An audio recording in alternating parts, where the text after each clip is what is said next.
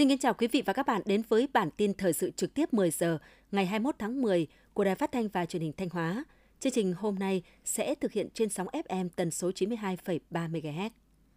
Thưa quý vị và các bạn, chiều 20 tháng 10, dưới sự chủ trì của đồng chí Đỗ Trọng Hưng, Ủy viên Trung ương Đảng, Bí thư tỉnh ủy, Chủ tịch Hội đồng nhân dân tỉnh, Ban Thường vụ tỉnh ủy tổ chức hội nghị nghe báo cáo phương án tổng thể sắp xếp đơn vị hành chính cấp huyện, cấp xã thuộc tỉnh Thanh Hóa giai đoạn 2023-2025 và một số nội dung quan trọng khác.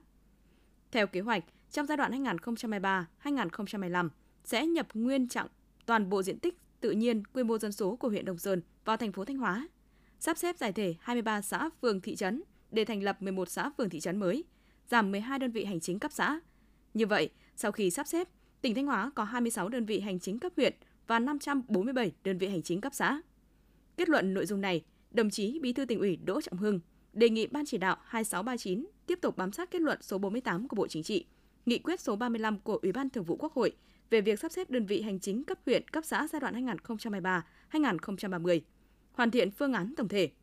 Trên cơ sở phương án tổng thể, Ban cán sự Đảng Ủy ban nhân dân tỉnh, lãnh đạo Ủy ban nhân dân tỉnh khẩn trương báo cáo Bộ Nội vụ để thực hiện các nhiệm vụ tiếp theo.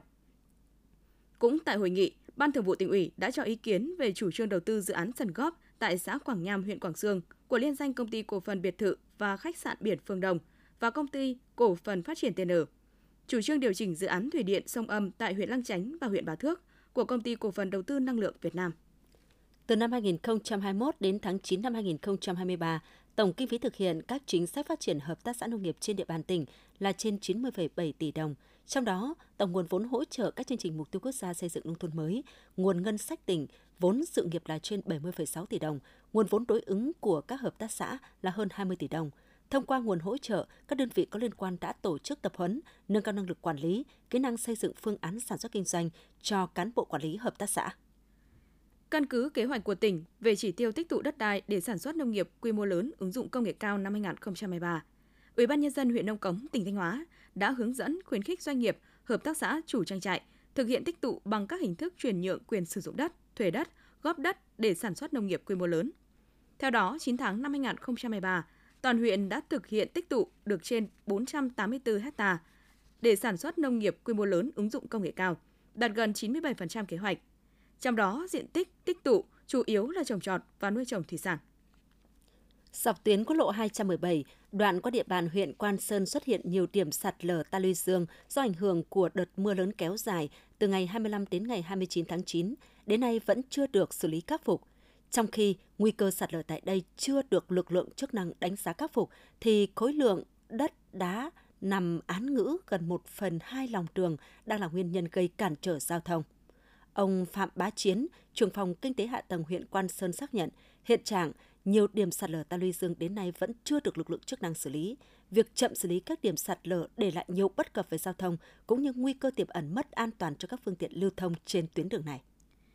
Theo thông tin từ Tri Cục Thủy sản Thanh Hóa, từ đầu năm 2023 đến nay, Tri Cục đã phối hợp với các đơn vị lực lượng chức năng thực hiện 10 cuộc thanh tra chuyên ngành đối với các lĩnh vực quản lý. Trong đó có một cuộc kiểm tra an toàn vệ sinh thực phẩm đối với 24 tàu cá.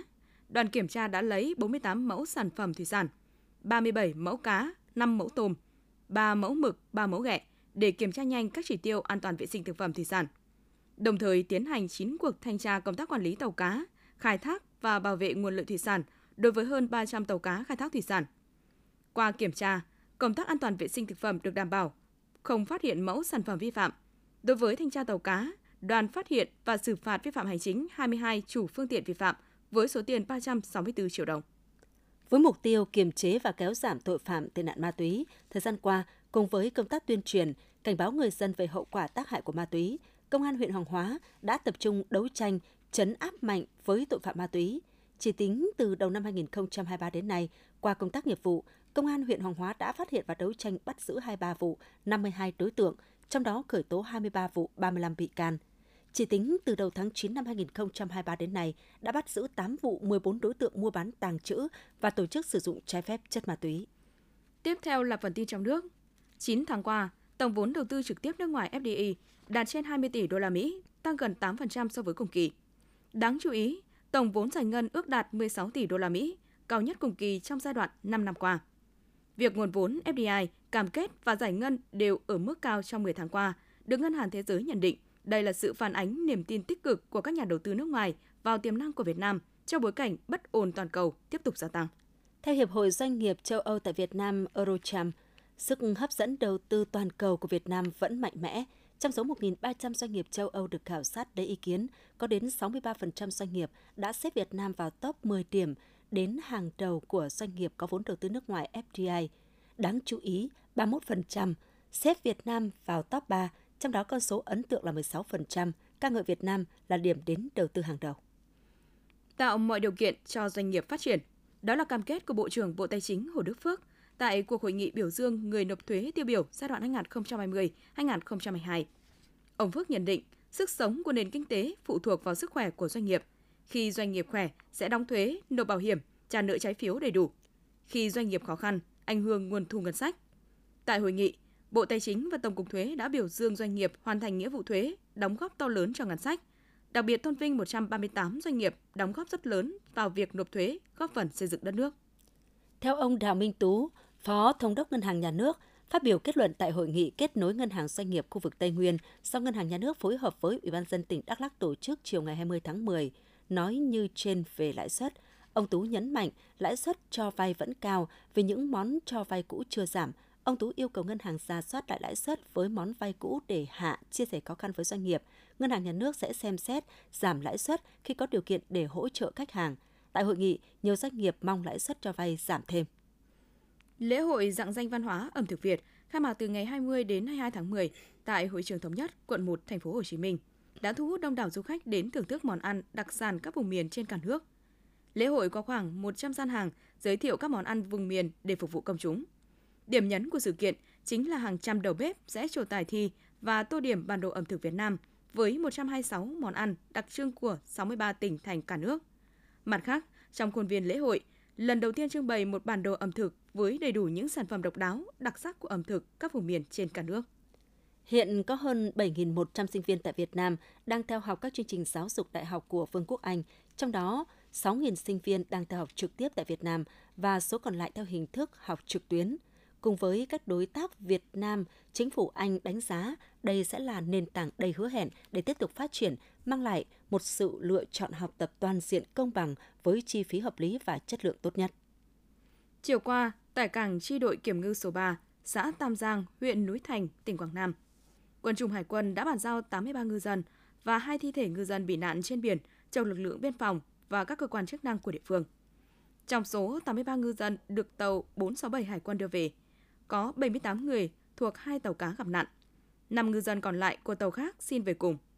78 ngư dân gặp nạn được đưa về an toàn chủ yếu quê ở xã Tam Giang và Tam Quang, huyện Núi Thành. Hiện sức khỏe tất cả các ngư dân ổn định. Ngày 20 tháng 10, theo thông tin từ Ban Quản lý Khu Dự trữ Thiên nhiên Kim Hỷ thuộc Tri Cục Kiểm lâm Bắc Cạn cho biết, con vọc đen, má trắng quý hiếm từng hai lần tấn công người đi đường đã được lực lượng cứu hộ của Trung tâm Cứu hộ Bảo tồn và Phát triển Sinh vật Vườn Quốc gia Cúc Phương cứu hộ thành công.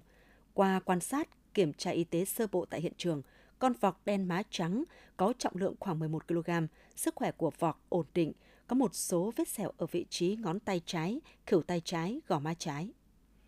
Tính đến tháng 8 năm 2023, toàn ngành bảo hiểm xã hội Việt Nam đã gửi 378 hồ sơ kiến nghị khởi tố theo Điều 216 về tội trốn đóng bảo hiểm xã hội, bảo hiểm y tế, bảo hiểm thất nghiệp cho người lao động của Bộ Luật Hình sự năm 2015. Tuy nhiên, đến nay chưa có vụ việc nào được đưa ra xét xử do cơ quan công an xác định chưa đủ căn cứ để khởi tố nên ra quyết định không khởi tố vụ án hình sự hoặc ra quyết định tạm đình chỉ giải quyết kiến nghị khởi tố. Theo Trung tâm Dự báo Khí tượng Thủy văn Quốc gia, chiều 20 tháng 10, không khí lạnh đã ảnh hưởng đến hầu hết các nơi ở vùng phía Bắc. Đêm 20 tháng 10, ngày 21 tháng 10, không khí lạnh tiếp tục ảnh hưởng đến các nơi khác ở Bắc Bộ, sau đó ảnh hưởng đến Bắc Trung Bộ. Gió Đông Bắc trong đất liền mạnh cấp 2, cấp 3, vùng ven biển mạnh cấp 4, cấp 5, giật cấp 6. Các tỉnh từ Thanh Hóa đến Thừa Thiên Huế nhiều mây, có mưa rào và rông vài nơi. Trong mưa rông có khả năng xảy ra lốc xét, gió giật mạnh. Gió Bắc đến Tây Bắc cấp 2, cấp 3, riêng vùng ven biển phía Bắc cấp 3, cấp 4. Phía Bắc, đêm và sáng sớm trời lạnh, nhiệt độ thấp nhất từ 21 đến 24 độ, nhiệt độ cao nhất từ 26 đến 29 độ. Những thông tin vừa rồi cũng đã khép lại chương trình thời sự của Đài Phát thanh và Truyền hình Thanh Hóa. Xin kính chào và hẹn gặp lại quý vị và các bạn trong những chương trình sau.